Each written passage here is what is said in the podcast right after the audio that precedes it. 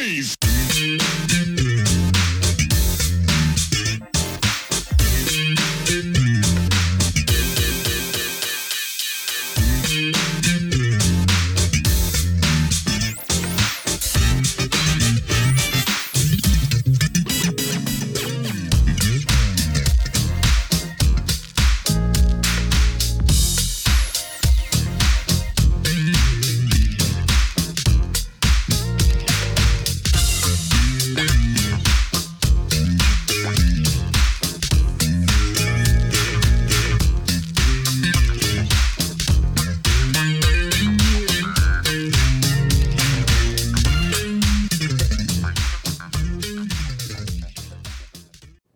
Welcome back to the next part of this Truth and Rhythm episode.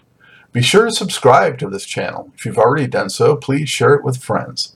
Also, become a member by joining Truth and Rhythm on Patreon or consider donating at funkinstuff.net. Thank you so much for your interest and support. Enjoy. As you mentioned, Omar, the label uh, kind of pressured you a little bit for hits on the on the uh, That's the one, yeah. the record that was the Yeah. most part. Yeah, uh, with your your outfits. Uh, from Morocco. mentioned- From Morocco, yeah. yeah, and uh, again, a really nice fold. right, right, right. Um, so I mean, you, you guys had a couple of hits, but I mean, they still definitely had the full Mandrill sound, as far as I'm concerned. Yeah, I agree. Agree with that. Um, Fence Walk and uh, Hang Loose that we mentioned already, but uh, Hang Loose, uh, really nice guitar soloing. Thank you. Yeah. I actually Um, get, I guess, I actually get the most comments from fence walk from young young guitarists who heard me back then, young brothers who I had no clue, man. As I joined Facebook little by little, like all all these great guitar players uh, saying stuff like, you know, like uh, ah man, I don't want to I don't want to toot my horn too much, but the people would come up and say, "Wow, you know, you, you inspire me to play," or "It really, I, I learned your solos. Fence walk was that solo was great." Blah blah blah. it's funny because when I was recording that solo, I I still want I, I still want to do like an overdub and stuff, and then the and the producer said, "No, man, that's cool. You're fine." Perfectionist, I guess. You know? Yeah. Uh, well, it's just the solo is great, but also just the uh, track is has such nasty syncopation, Oh man, And- yeah. and, and then you're you're soloing against those horns. You know. Mm, yeah, I loved playing that live. It was such a thrill playing that one live, man. Oh yeah, because you, you you know you got that rhythm section and those horns blasting, and you can really just like it's like pushes you, you know. It pushes you to keep going, and how how how high how high can I take it? How you know, not just literally high in pitch, but high energy and, and riffs and stuff, you know. So on that by that third album, do you recall? You know, did you feel just more seasoned by then? And uh, what was the experience of of creating it? You know, in terms of compared to, you know, like the first or second record. yeah, I think we were more seasoned, and um, like you- like you know, we had the most success with that. Uh, started playing bigger shows, and so we obviously saw this was a you know, the record company was correct. We should pick the directions. You know, that was that was good. Don't mess with people. That's some real low down funk on that one too. I I love that song, man. People don't know that song, you know. I love that song. It, it's Carlos came up with that first uh, ding, ba ding, ba dong, you know, ba dong, bong, ba dang. He came up with that riff, you know. I said, "Wow, man, that's I love this," you know. It, it was it's funky, funky as hell that tune. Yeah. And uh, your track, uh, uh, Golden Stone, you know, that's a real rocking one. You got some sizzling guitar in, in that too. Yeah, And then the and then the sing songy stuff. Yeah, that was that was the Wilson brothers. I think came up with the sing songy stuff. Yeah, but uh, it's a mix. That's always a mix of like, because I thought the that straight ahead thing uh, was Beatle oriented. You know, like like almost like from "It's Getting Better All the Time" song from the Beatles. And then Carlos decides to throw in this trombone that kind of makes it almost I don't know circusy. I wasn't crazy about it. That's all right, all right. But you know that trombone thing. But then uh, it's a serious tune, man. It's a serious. Uh, the lyrics are serious. It's about people, uh, you know, dying from heroin. Man. It was it's just people dying from from. I was I was seeing when living in East Village, man. Just seeing it all around, you know. That's why I said Golden Stone like being high on life kind of deal. And um, the musical influences also, believe it or not, is John McLaughlin in there because of the uh, odd time signature I threw in the middle. The choruses are all in this odd time signature. They give it an interesting flavor, interesting feel. And the harmonies are cool. I, I really dug the harmonies. And Coffee does a great B3 solo in the middle of that song too. And and then we um, have this crazy breakdown and then back into the tune. You know, and that Neftali uh, joined the group on that one, right? So what happened? Why was there a change there? I don't recall why why Charles Charlie Padro left. Uh, there was I don't know. He just wanted to go do other stuff. You know, it was just something like that. And uh, he's the one who brought Nefty to to the show, to the band. At a show, he met him, and I guess they got to know each other, and he, he brought Nefty into the band. And how did that change the dynamic, do you think? Well, Nefty was a really solid groove drummer, you know, so uh, I think it, it was perfect for the, the funk direction we were going in, I think. Really, know, really solid, really solid drummer. So, uh, Omar, what transpired after that record, um, which you guys were like at your zenith, really, um, at that point, and um, somehow, some way, you started distancing yourself a little bit. Um, well, what, what happened? Yeah, yeah. This is uh, always I, I get always asked that.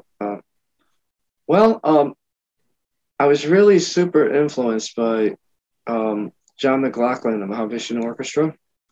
And uh, I felt like I wanted to do more of that jazz rock fusion, you know, and uh, so that's the main reason I left the band, and um, also got into this whole guru meditation group, you know, with McLaughlin, Santana, Narada, Michael Walden, and um, so I I formed a band. I formed a band. I had actually Narada was my drummer for a while until the Mahavishnu Orchestra broke up. And I had a good band going, and uh, we were starting to, you know, put a bunch of uh, tunes together and maybe try to get signed. Yeah. But the Mahavishnu Orchestra broke up, and uh, McLaughlin needed a drummer like him, so he, he got Narada. You know. Um, so the uh, then I went through a few years where I kind of just really left the business when because um, I couldn't get signed. You know, I, tried, I, had this jazz rock stuff. I, I went on with other musicians doing this jazz rock music, but uh, disco hit, and like I don't know, it just couldn't um, get anywhere with that project. And also the spiritual aspect of me, I was deeply into this thing, you know, where I was just playing music like kind of new age. I then formed my own little new age band, and I was just playing new age stuff up at Columbia University and stuff like that, chapels, and just uh, it was an interesting uh, part of my life that it, it, it was fulfilling in another way. It wasn't big crowds and all that, but there was a depth to it in my heart and my soul that I felt from it as well. You know, and uh, I don't know. so that's that's the reason I left, basically. And uh, were were they were they surprised or shocked or? Yeah, yeah, there was disappointment. There was disappointment that I was leaving. Yeah. So sometimes I question it. Should I have stayed on longer? You know, you always kind of like, you know, think back about things like, uh, you know, decisions you've made in your life. But uh, that's I did what I did. You know. yeah. Um, well, because when I've read about it, you know, they say it was a spiritual uh, decision or you know that kind of thing, and it sounds like that definitely was part of it. That was uh, definitely part of it. That was definitely part of it. Yes, absolutely, definitely a part of it. Were, had you become a little disillusioned uh, from just the the grandiose giant shows and the whole scene of that? In a way, yeah. In a way, um, in a way, I I wanted to do a different kind of music, and and and this I guess I, I don't know how to describe it, but um, that's probably part of it. But I would I would have done gladly done it with a you know a big scenario with the with a jazz rock band. So I, I can't say it was the venues and you know size of the venues or anything like that. It's just like I wanted to do different, something different musically. What what do you think of the Just Outside of Town album? You know, being that you just had the one track, um, how'd you feel about that project? Well, when I went back and played that album with them live and stuff, I, I appreciated it. I, I, I, think that Mango Meat song is a great song. So uh, I had fun playing with playing with them in Germany and and all that in Amsterdam and played some of those tracks. Yeah. So you, you had your like swan song, so to speak, right? With the well, that's what they say with that. I, you know, I had what happened was that I said I I'm, I'm leaving after this third album, and then and then I was approached by Carlos saying, oh man, the record company said they already printed up these covers for the album and you're on it, you know? And I said, okay, well then, can I put a song on there then, you know? I guess, you know, it's uh, we did that uh, out in Sound City, that really great studio in California. And uh, it's a very, uh, I say, for lack of a better word, it has a spiritual feeling to it, you know. And some people call it my swan song. I don't know. but that record, the cover was shot in Century City. Is that right, LA? Yeah, somewhere out there. I, I don't know. somewhere out there. I don't remember, but I just read that recently. I didn't know because I'm from Los Angeles. Oh, so, oh, you are? Oh, yeah. Oh, okay. Oh, I see the Lakers hat. Yeah. yeah. I'm a Miami Heat fan, man. Watch out. you got it. You got our LeBron. yeah. Well. Any, anyway. how, how would you describe your electric guitar playing style? You know, is there a signature element of it that you think makes it identifiable and unique? And what what would that be? I think I because I have a different influences when I play definitely um, Carlos is definitely in there, you know, because it's I like the heart of like how he plays with heart, and so, and then I love the speed of a, of a McLaughlin, you know, and and and the, and the feel of a blues player like BB King or something, you know, and so I just try to do it uh, my way, whereas you know heart and feel come first has to come first. And you know you don't want to just be doing a bunch of licks for the hell of it you know.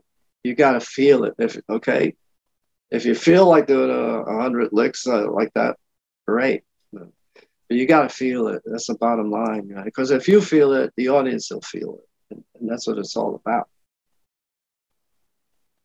what was your go-to electric guitar well, uh, I had uh, quite a few, but um, the one for Fence Walk was a Les Paul Jun- uh, Les Paul Special single cutaway. It was a great guitar, yeah. And uh, I mean, I had Guilds When I grew up, my first my first guitar was brought by my mom because there was a guild factory in Hoboken, New Jersey, and uh, she knew somebody who worked there. So I got my first guitar, single pickup, guild, uh, semi hollow for eighty bucks. Yeah. wow, that's a better start than most have. that's true. I had that yeah. for quite a while. Then I got the SG, SG for the first album and second album too. I think. Did you uh, keep tabs on or keep track of, you know, what Mandrill's path was after you were out of that picture? I mean, uh, because they really ended up shortly after that being just the Wilson brothers, basically, mm-hmm. and then different players and um, yeah, tr- you know, it was definitely a different scene uh, shortly after you were gone. Yeah, yeah. No, I when I was in that spiritual path, um, we hardly listened to the radio even. You know, it was it was like a real serious thing I was in. No dancing, no this, you name it, and uh, playing my new age stuff. And uh, I didn't really, I didn't really follow, especially disco music hit and stuff. I, I, I didn't really follow it much until later on in the '70s. I started to get the itch to start playing again, and I, I formed a band. Um, in the early 80s, I almost got signed to Capitol. Um, Bo Ray Fleming, uh, Mandrill's manager, brought us into Electric Ladyland again, and we did a whole album there. It was kind of like pop R&B band. It was seven pieces. We had and um, no horns, but we had these uh, couple Puerto Rican couple who were great background singers. So it had these great harmonies and funky and pop melodic music, I would say, right? And uh, he brought a we recorded a whole album there. Then he um, rented out Studio 54. We did a showcase there, and the VP was supposed to show, and he never did. you know, uh, he shall be, be, named unnamed, and brought us uh, had us go into a studio, just a little rehearsal studio, and sent three guys to listen to us, and wasn't the same, man. We just we played our set to three people, no audience, no no foot tapping, no nothing, and uh, two out of three of them wanted to sign us, but the third didn't, and uh, that was it. Didn't didn't didn't make it to Capitol. But I've always kept playing music, you know. I've always kept playing music after that. After the 80s, I got back into it. I moved to Miami in uh, 89, and I actually wound up playing six nights a week with a Brazilian band. I had never played Brazilian music before. and that was a, an amazing experience because I learned all these jazzy type chords, which, as a matter of fact, in my song, uh, uh, I Love Zero Eight No Nine, I um, institute some of these jazzy chords, you know. so the Brazilian was electric, or are you playing acoustic on that? Uh, I was playing electric, and the there was another fellow playing uh, acoustic. And yeah, from the '80s on, then I got exposed to a lot of again other you know like Brazilian, and other kinds of music, Latin jazz down here. Was got to, got to jam with some great Latin jazz musicians. so it, it expanded uh, the way I play or some of the uh, songs I've been trying to work on. You know. So you have the uh, the new song, and um, you know I saw you had actually uh, released uh, Parade uh, Paradise Central was a project that you did in um, 1999, right? Yeah, it was like a um, it's like more like a, a demo project that I threw out there because I was hoping to get a producer or something bring me into a major studio. It was done like uh, half of that album was done on like a uh, eight track studio, you know, and uh, the other half was in a 16 track one inch tape. And um, so it wasn't like the best quality uh, sonically as to like compare today with, you know, or having been in a 24 track studio. So I actually actually recently told them to take it down. I, I don't want it out there, you know, because of that. And I'm starting anew with these this new song and uh, see what other ideas I have that I want to record. Well, what was the inspiration and process of, of creating the new song? Well, it was one of the songs from the original demo there. I remade it and I just wanted to modernize it, make it funkier, and uh, just record it better. And just uh, so that's basically it, you know, come up with a better product.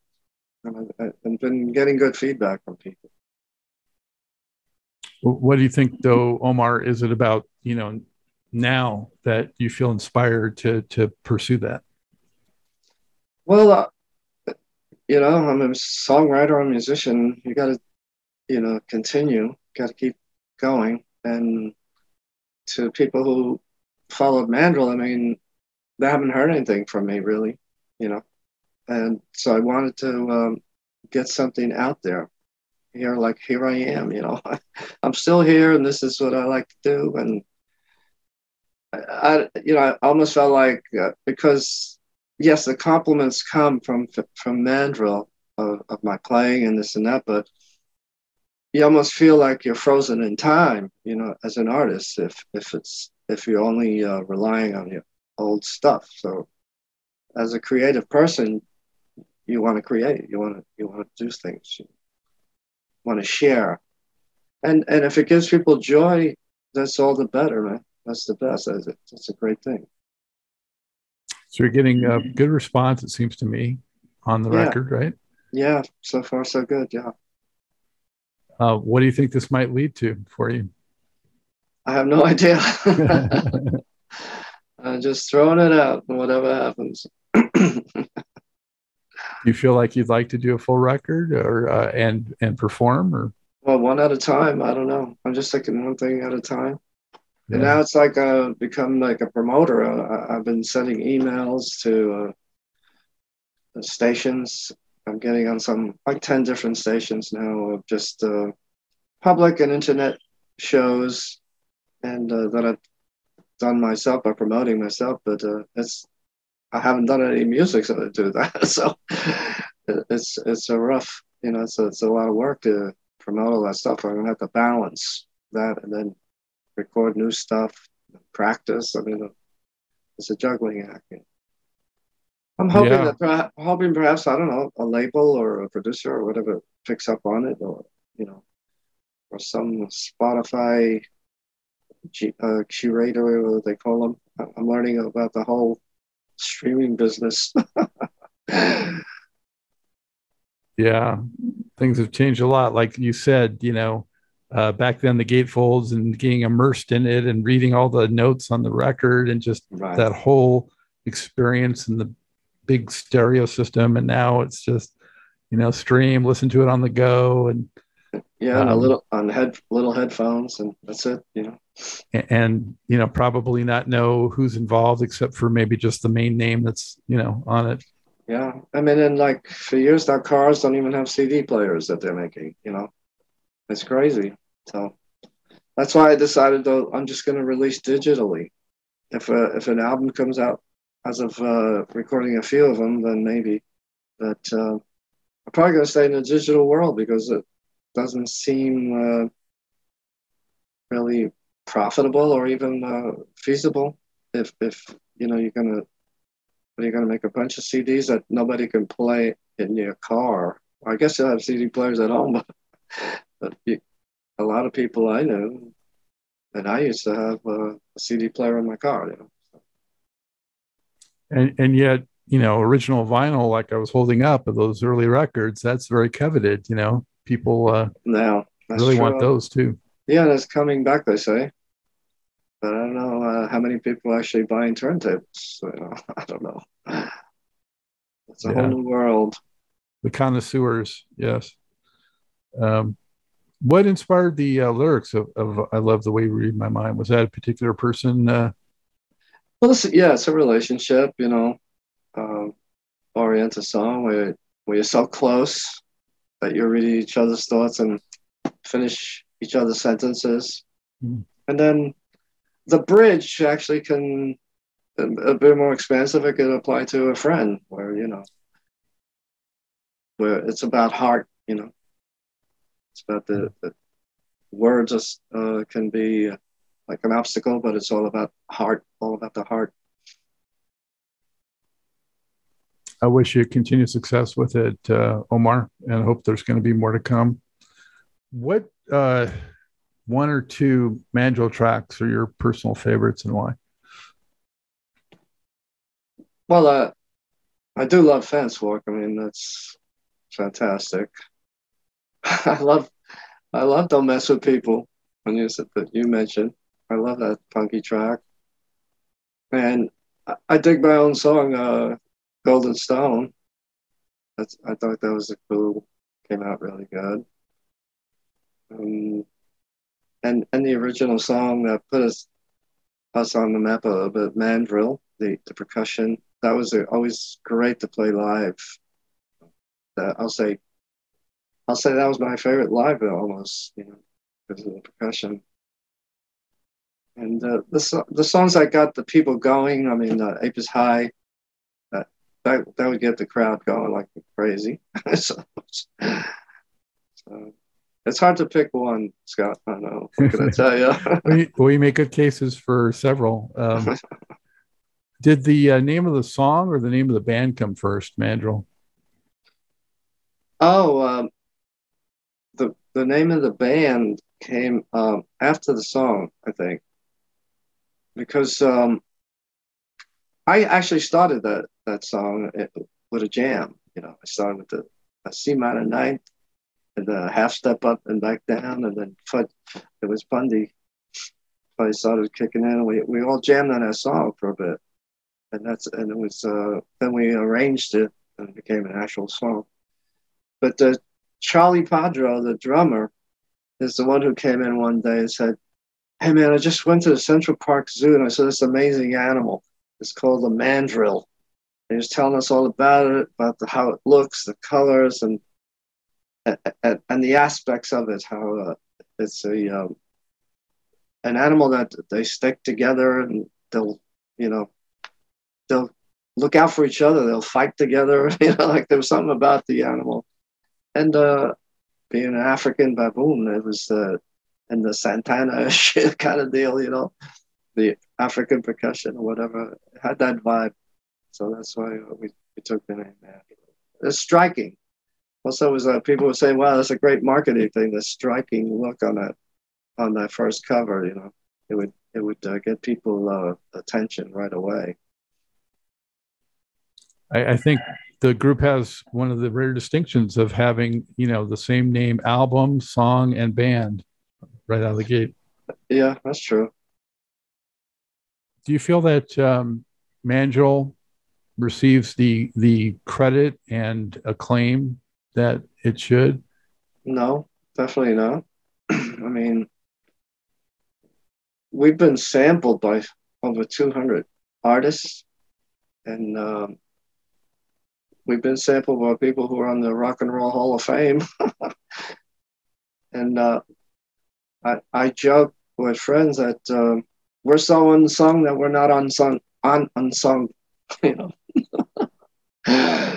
So I, yeah, I, I, I think we should uh, get more um, respect. I mean, well, the fans say that about us. If you look at you know comments on YouTube and Facebook and stuff, the the fans are the ones who say that really even more than we do. Yeah, well, there's a lot of uh, funk. If you're talking about like the Rock and Roll Hall of Fame, there's a whole big issue with that with funk groups for sure and mandrill's you know part of that. Yeah. On the other hand how surprised are you that the music endures like it does or has? Um well it is it is surprising when um well i guess it's like parents will play it for their kids and and some of them pick up on it you know. They, they dig the rhythm they dig the, uh, the funk. I mean there's uh there's something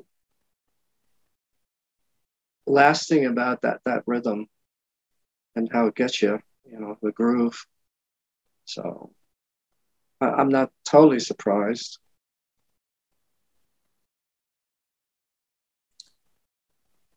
you just think about I just don't see how a Mandrill could, you know, get over in today's market. You know, I mean, Hmm. everything is so um, segmented. You know, segmented, yes.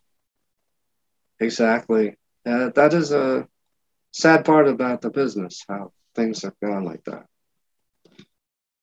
So even crowds, I mean, I remember when Sly or we played live, I mean, there was a really massive integration of uh, integrated audiences and all that. We were all like one, you know. And now it's like more segregated, segregated it seems to me. Um, and that's uh, caused by the, the, the, the business. The business does that. Business segments and compartmentalizes acts. You know. It's a, it's a, but that part of it is a bit disappointing, yeah. yeah, 50 years later, and it seems like it's gone backwards. Yeah. Um, last thing I like to ask is, you know, if you only could have five albums, uh, none that you participated in on a desert island somewhere to, to listen to, um, what what might those five five be? Oh man, jeez. Well, I'll say uh, Sly, and uh, I'll, I'll pick artists Sly, the Beatles, Santana, John McLaughlin, and Stevie Wonder. I'll take those five. Yeah, well, those are all time classics. Um, rock, funk, Latin. you got it, soul. You got it all in there, There we go. right? Yeah. Um, so, how can uh, folks keep up with what you're up to, and you know, how can they get the single and all that? I'm on the uh, streaming services. I'm on all those streaming services, and uh, I have a. I just created a Twitter account uh, um, at Omar Mesa Music, and I'm on Facebook. So And the song again is called "I Love the Way You Read My Mind." that's it. Yeah, and uh, it's a catchy chorus too. Thanks. Yeah, Okay, some Om- people. Some people have said. Um, a couple of people have said Earth, Wind, and Fire and Steely Dan. I don't know, for the lack of a better term. Yeah, we can't go wrong with those two. No, that's true. Wow. Is there anything else you'd like to get out as a message to fans before we uh, conclude? No, I, I can't think of anything right now. I appreciate you having me on the show, man. That's fantastic. A pleasure. Been communicating long enough. It's about time that we actually converse Yeah. directly, you know? That's true, man. Yeah. Yeah. Thanks. I really appreciate it. And good luck to you and your shows, and your uh, endeavors. Thank you. All right, All right. Omar. All Be in touch. Take care. So long, brother. Okay. Bye. I hope you enjoyed this episode of Truth in Rhythm. A big thank you goes out to our guest as well as to you, the viewer and listener. Also, much gratitude to Pleasure for supplying the show's funky opening and closing music. As a reminder, you can always access the complete list of linked shows by episode at funkandstuff.net.